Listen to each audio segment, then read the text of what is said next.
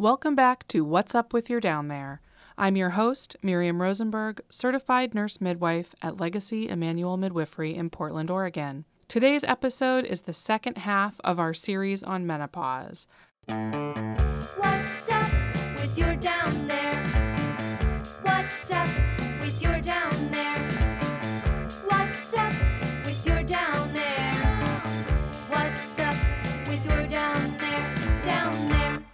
If you're just tuning in, I'm talking with Karen Adams, Director of Oregon Health and Sciences University's Center for Menopause and Sexual Medicine program. And on today's episode, she's going to be taking your questions about menopause. So let's dive in. So let's jump into some questions that you guys submitted. And I will say, I got more questions about menopause than any other topic that we have done episodes about. So clearly there is interest and clearly there are questions. We'll tackle as much as we can today.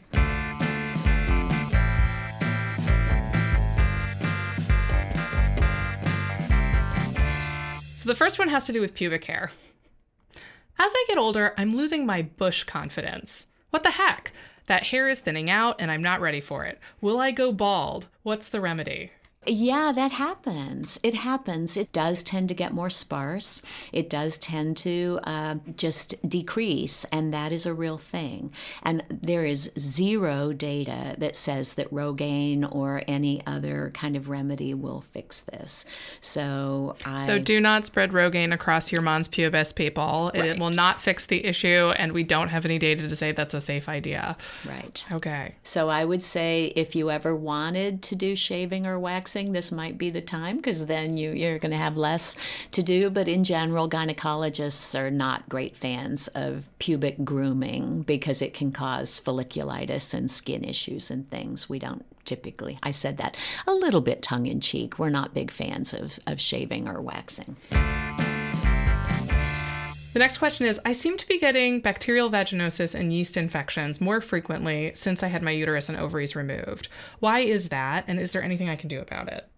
Wow, that's a great question. You know, there's so many things that could be factoring into that. Uh, we know that, so this person sounds like they are surgically menopausal, both ovaries are out. The vagina loves estrogen. I'm just going to say that again. And so, genitourinary syndrome of menopause, or GSM, which is what happens after ovaries are removed, is um, vaginal dryness, vaginal thinning of the of the tissues. The vaginal pH goes up, which is exactly what happens with bacterial vaginosis as well. So it could be that it's not yeast or bacterial vaginosis. It could be an uncomfortable, irritated vagina, and that can be due to lots of different reasons. So um, if you are getting cultures or you're seeing a provider and they're saying, gosh, you know, you got another yeast infection or you really do have another bacterial vaginosis infection, then that is probably not a one to one correlation with the fact that your ovaries have come out, you know, uh, because there's nothing in menopause per se that makes people get more yeast infections or more bacterial vaginosis. They certainly have ouchier, unhappier vaginas if they are not treated. So there's a possibility that if you are self-diagnosing with bacterial vaginosis or yeast because you've had those infections before and this feels similar, it might be worth going to see someone to confirm whether or not that's truly the diagnosis because it's also possible that the issue is a lack of estrogen in your vagina that's making your vagina painful, uncomfortable and maybe mimicking some of the symptoms of those two forms of vaginitis. The next question is I'm three years postmenopause and having painful intercourse, specifically pain at the lower vaginal introitus and perineum. I've been using vaginal estrogen cream three times a week. Lubricants are no longer helpful. I'm in a mutually monogamous, loving marriage of 35 years. My husband is very kind and understanding. I'm frustrated, angry, mad, and embarrassed that my body is betraying me. We would very much like to continue the sexual part of our marriage. Please don't say we have to get creative or make do with cuddling. Help. Absolutely. Absolutely. You do not have to get creative, although getting creative is not a bad thing. But you still should be able to have what I call PIV, penis in vagina. And for people who don't have partners with a penis, you should be able to put fingers in the vagina. You should be able to put a sex toy in the vagina. You should be able to put things in the vagina without pain. And it is totally sane not to want to do something that hurts. And so I, I think that's really important that people continue to pursue it. So when I see someone who uh, presents for sexual pain, the first thing I want to do is figure out where that pain is coming from because it can come from a lot of different areas.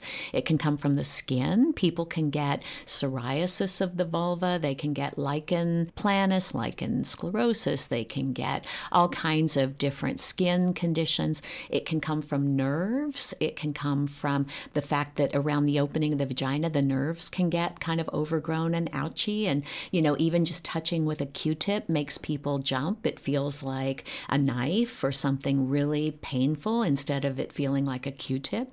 So it can be that. It can be estrogen related because, again, the vagina loves estrogen and the tissue gets thin and less flexible and less moist and less stretchy and can cause little tears and micro trauma, things like that. So it can be estrogen related. It almost never is coming from the stretchiness of the vagina, although often people say it feels like everything's really tight and there's no room in there anymore. But most of the time, when I examine women, they actually have room in the vagina. It's more the opening that is ouchy, just as this questioner is saying. The other place where pain can really come from is the pelvic floor, because the pelvic floor is this muscle bowl that sort of sits at the bottom of the abdomen, and the vagina goes through it, and the bowel goes through it, and the bladder sits on top of it. And we can go about halfway up inside the vagina and feel the edges of that muscle. And if that muscle is spasming, which it often does when people have gotten used to there being pain there, you can touch that edge of the muscle, and people are off the table. And just feeling it, it feels like a banjo string. And that's called pelvic floor myalgia or vaginismus.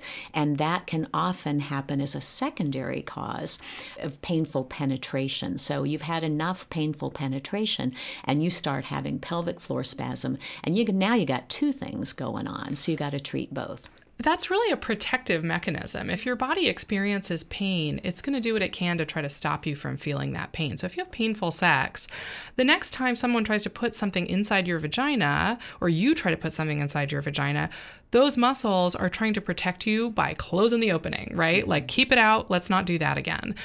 And unfortunately, what happens is if those muscles tighten up, it makes it even more painful to insert anything into your vagina. And then there's this cycle that occurs, mm-hmm. right? So people have the painful intercourse at first, and then there, it gets compounded by a protective mechanism, and it gets worse and worse unless there's something to interrupt the cycle. Exactly. And the way women describe this is it feels like he's hitting a wall or feels like a ring of bone. I mean, really very profound, painful experiences.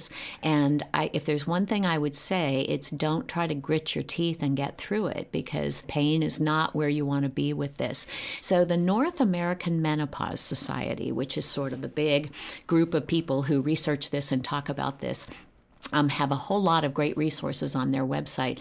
And their guidelines for this are to start with vaginal moisturizers and lubricants. Moisturizers are used in the vagina not at the time of intercourse. Lubricants are used at the time of penetration in the vagina, either intercourse or anything else being inserted in the vagina. My favorite lubricant actually is coconut oil. Uh, there are lots of commercial ones on the market. My least favorite lubricant is KY water based liquid. Um, any kind of water based lubricant is going to get sticky and ball up in a minute or two, and you have to keep putting it on, and it really doesn't work all that well. It should be used for condoms and for sex toys, particularly silicone sex toys. If you use a silicone lubricant, it's going to get sticky and kind of crumble the silicone sex toy. It's not good for the vibrator. So, water based lubricants for condoms or silicone sex toys. Other than that, silicone lubricants are good. They're slippery, they stay where you put them Uh, but they don't have the greatest texture and they tend to be very expensive. You know, like $4.99 for KY water, $15, $18 for KY silicon. Coconut oil is cheap, it smells great, it stays where you put it, it's slippery, and it's naturally antifungal, so it will tend to keep down yeast infections. It's waxy, kind of at room temperature, and so you just melt it on your hands, put some on whatever you're putting in the vagina, and put some on the vagina, and then you can even take a little glob and insert it into the vagina. That all really helps.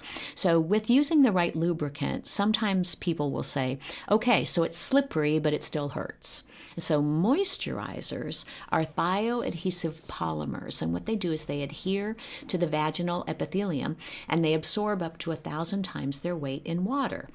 And so you do it three times a week. Um, there are a whole bunch of different ones. Replens is one, Hyalo GYN is one, uh, Juvagine is one, and there's a little plunger that you attach to the tube and you fill up the plunger, insert it in the vagina like three times a week. So you get out of the shower, you moisturize your face, you moisturize your body, you moisturize your vagina. And and for some women, the lubricant and the moisturizer is enough.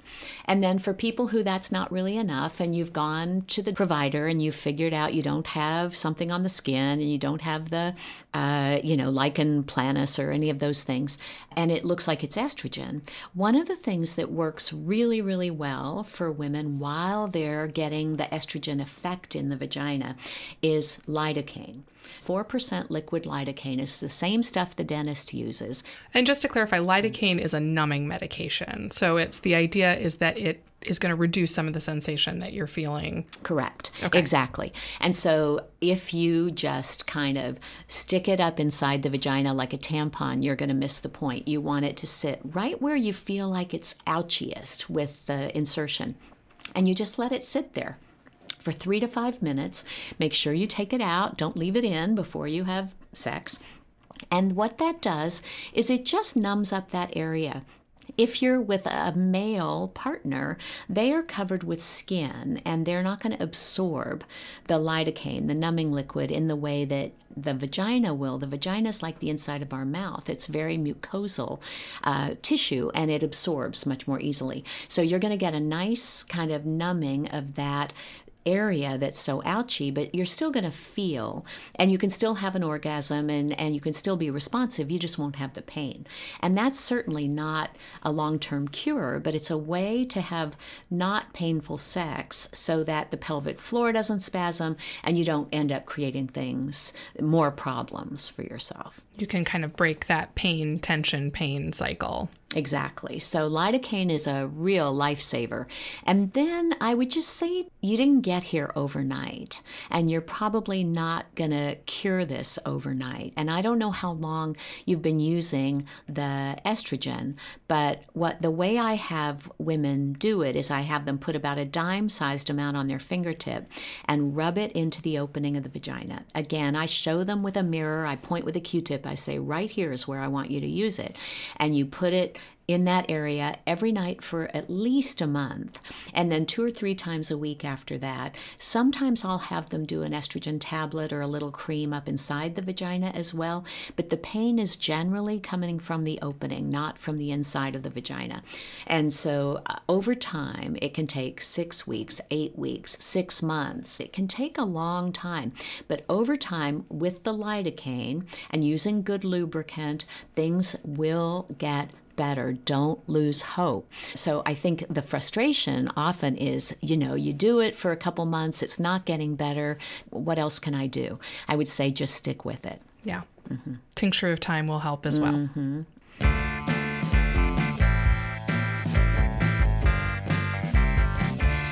The next question is actually on that topic as well. What do you think about vaginal suppositories with DHEA, cocoa butter, beeswax, vitamin E as a way for postmenopausal women to combat dryness and atrophy? Mm-hmm. Yes, yes, yes, yes, yes. So all of the other ones after the DHEA, the other ones are moisturizers. And any oil is going to work very well as a lubricant. So it's better to use things that we have studied and that we know are safe in the vagina because the vaginal flora can change if you're putting beeswax or Vaseline or Pond's cold cream or various substances, douching. Douching is a terrible idea. No one should ever douche. So I wouldn't just be inserting every lubricant or moisturizer that you can come up with into the vagina. I, what I can tell you is that Vaseline on the outside, on the vulva, can often be a soothing moisture barrier and can be helpful if women are experiencing vulvar irritation.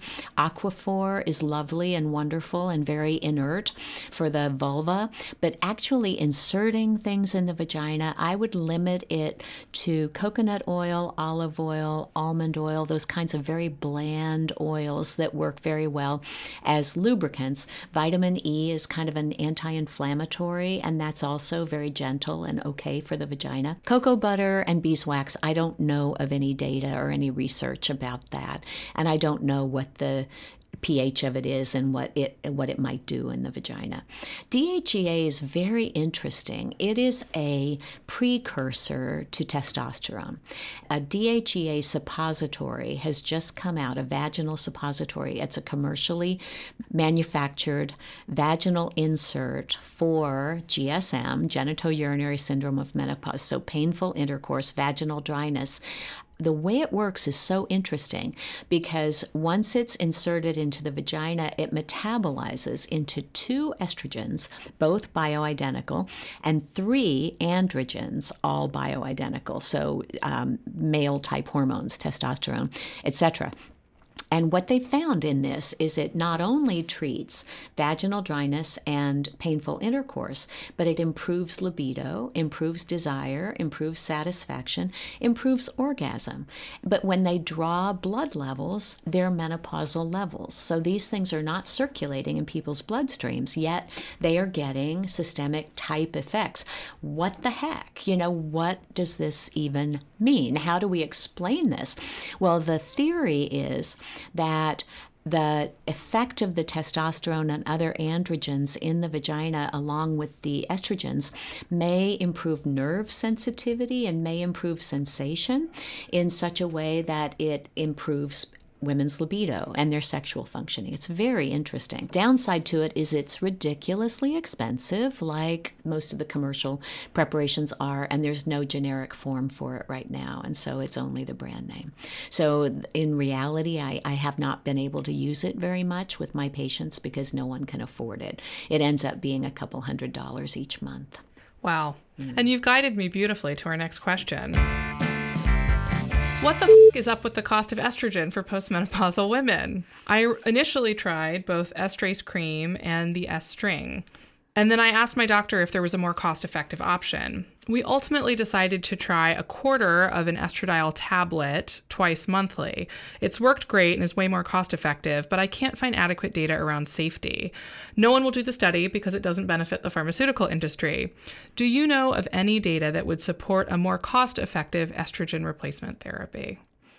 Oh man, you know, I pound the table about this when I lecture about it because it is so offensive what we are charged for these drugs that are safe and effective and work and affect all of us, you know, all of us are going to go through menopause. 80% of us are going to have hot flashes and night sweats. 50% of us are going to have vaginal dryness and painful intercourse. And why, why, why is this so incredibly expensive? It absolutely drives me nuts. And there is a real thing that's called the pink tax. And the pink tax is that pink razors cost more than blue razors, and pink antiperspirants cost more than blue antiperspirants. And in insurance should cover tampons and pads and menstrual cups and, because it's health care for women. And it is absolutely outrageous to me that we are asked to pay for our own health care in this way. It's really true. There is a Senate bill in the Congress right now that is hoping to address some of these things that will allow Medicare and Medicaid, which are the biggest insurers in the country, to negotiate with uh, pharmaceutical companies for better rates. Right now, they aren't even allowed to negotiate. And really, what happens is pharmaceutical companies contract with insurance companies to put certain drugs on their formulary, which they will cover more effectively than others. And then they give the insurers a break and charge them less. And you would think that those savings would be passed on to the consumer. But no, they are held in the insurance company, in their benefits structure. And so who does it benefit? The insurance companies. It does not benefit the patient. And so the patient ends up paying what they would pay anyway without that negotiation, and the benefit goes to the insurance company. So I can only say that the healthcare system in this country is broken, and it's broken on so many levels, but one of the big areas that is just really ripe for social justice warriors to get out there and write letters and agitate for is the cost of hormones and drugs to treat painful sex in women.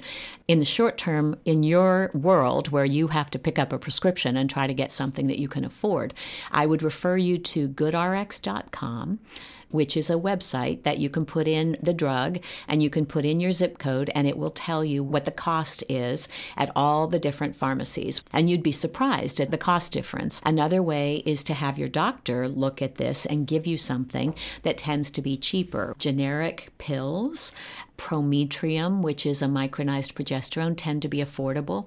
These newer drugs that have come out, like the DHEA suppository that I mentioned, or a thing called a combo patch, which is estrogen and progesterone together in a patch, can be $200, $250 a month. And then some of the most expensive ones are the rings that go in the vagina that can be like $400 for three months, which is just outrageous. And so often we resort to compounded because they're cheaper. Uh, some people get their hormones from Canada. There's a thing called the Women's International Pharmacy, and some of my patients have gone online and looked for these, and they ask me to send them to those pharmacies, and I'm happy to do it, but I can't vouch for them.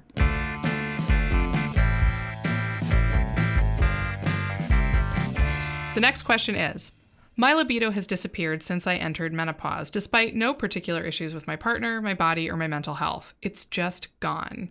I've heard testosterone can help. What do you think? Is it safe? Does it work? Yes, and yes. The way they do the research in this area is they look at what they call sexually satisfying events. And what they want to see is an increase in sexually satisfying events over placebo. And that's important because there is a strong placebo response in these drug trials. And there was a, a great article that was that was published about a month ago in the journal Lancet looking at the world's data about testosterone and menopausal women. What they found is that testosterone in postmenopausal women does increase sexually satisfying events over placebo. Now, it's only one or two per month. It's not a huge, robust, like doubling of the frequency. But if you're only having sex once a month and now you're having it twice, that's better, right? So th- there does seem to be benefit. And it was beneficial in terms of desire and sexual satisfaction and orgasm. Uh, they did find that any delivery system other than a pill, other than swallowing a pill, is safer because swallowing a pill can raise your cholesterol. So doing it in a lifesaver that people suck, uh, that's compounded, or a cream. What I like to use is a, what's called a troche, a testosterone troche. I will say there is nothing that is commercially available. There are no FDA approved versions of testosterone, but we hope that with this uh, meta-analysis that that may come back around again. Every time testosterone has come to the FDA, they've turned it down for safety concerns, even though the studies have demonstrated an increase in sexually satisfying events. But they've said, no, we see negative lipid effects, and maybe it increases the risk of breast cancer. Uh, they've never really shown any robust effect uh, in terms of breast cancer, and Viagra can cause blindness. You know, I mean, really. So hopefully this will come back to the FDA. But for now, we're compounding it. Absolutely, it works and it can help. But I will say that libido in general is very complex. All of human sexual behavior, men and women, is a balance of accelerators and brakes. And we often think that we need more accelerator, that we need fancy lingerie and we need fancy lubricant and we need sex toys and we need all these things. But often for women, it's not about hitting the accelerator, it's about getting your foot off the brake. And there are a lot of things that make us hit the brake. And it's things like I worked 70 hours that week, my mother is staying with us, my vagina hurts, I'm tired, or whatever it's so contextual. There's so many things that factor into our libido that it's important, I think, to realize that you're not broken. There's not something wrong with you, that you love your partner and you don't want to have sex. Honestly, if you went to Bora Bora for six weeks and you had somebody take care of the kids and you weren't worried about your aging parents and you slept for two weeks and maybe your libido might come back back a little bit. And certainly, there's some physical things that can impact that. There are three things that really predict a healthy sex drive for women. One is mental health. There's a strong correlation between depression and anxiety and mood disorders and things and lack of libido or difficulty with libido. So pay attention to your psychological health. The second one is medical health, physical health. So if you have chronic pain, if you have hypertension, if you have rheumatoid arthritis, if you're obese, if you you know, all these different kinds of things that impact your physical health can also impact your um, your sex drive and your libido. And the third is a new relationship. And so most of us are very interested when we first start with our relationship, and that's called limerence. And we're like thinking about them and we want to see them and we're all into it. And after somewhere between one and four years in a relationship for women, that tends to settle down. And we sort of long for it and we wish that we could be our 20 year old self or 25 year old self. But you know, in some ways, it's a good thing that we don't continue that forever, or no one would ever run for president, or fly airplanes, or become, you know, surgeons, or anything, because we'd all be just home having sex all the time. And so there's kind of some natural rhythms that happen. And I guess my message in all of this is that people who don't want to have sex are not broken. And so, if you want to be more sexually active and you want to have more of a libido, there are ways to work on that. Thank you for that very nuanced and sex positive response. I really appreciate mm-hmm. that. Switching gears for a moment, um, the next question is from a menopausal person who said, My mother had Alzheimer's and I'm terrified that I will get it too. I've read that estrogen replacement may have a benefit in reducing my risk for Alzheimer's. What is your take on that? Mm-hmm. That's a great question and a, a, real concern for a lot of women. Women's rates of dementia of all types, Alzheimer's and other types, are higher than men's. And so we are more at risk for that, and family history does factor into it. The data on dementia and menopause and hormone therapy is conflicting. So, in that huge study that we talked about before, the Women's Health Initiative, there was a subset trial called WHIMS, the Women's Health Initiative Initiative Memory Study. And in that study, they found that women who are on hormones at age 65 or older have double the rates of dementia. However, that is 25 cases per 10,000 women. So doubling uh, the 12 per 10,000 to 25 is still pretty small. And again, there's lots and lots of benefits of being on hormones. That's one study, but there's a research group in Colorado that's been looking at this for decades. And what they've found is women who start on hormones around the time of menopause and just stay on it in their 70s have dementia rates that approach that of men's, very low. So the questions are complex. It has a lot to do with the duration of use, what time you start start it, if you start it when you're 49 versus if you start it when you're 60, you know, uh, what type you're taking, how long you've taken it, that data just really isn't there yet.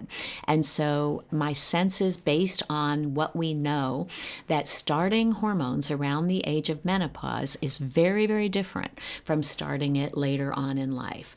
And there is just so much evidence that starting it when you're 49, 50, 51, in that time of menopausal transition, you're going to get benefits. And there's really not an age where we recommend people stop. It used to be at 65, you stop. If you've been on it since 50, you you need to stop at 65. And we really don't recommend that any longer. And it may be that if you're 50, you should stay on it until they take it from your cold, dead fingers.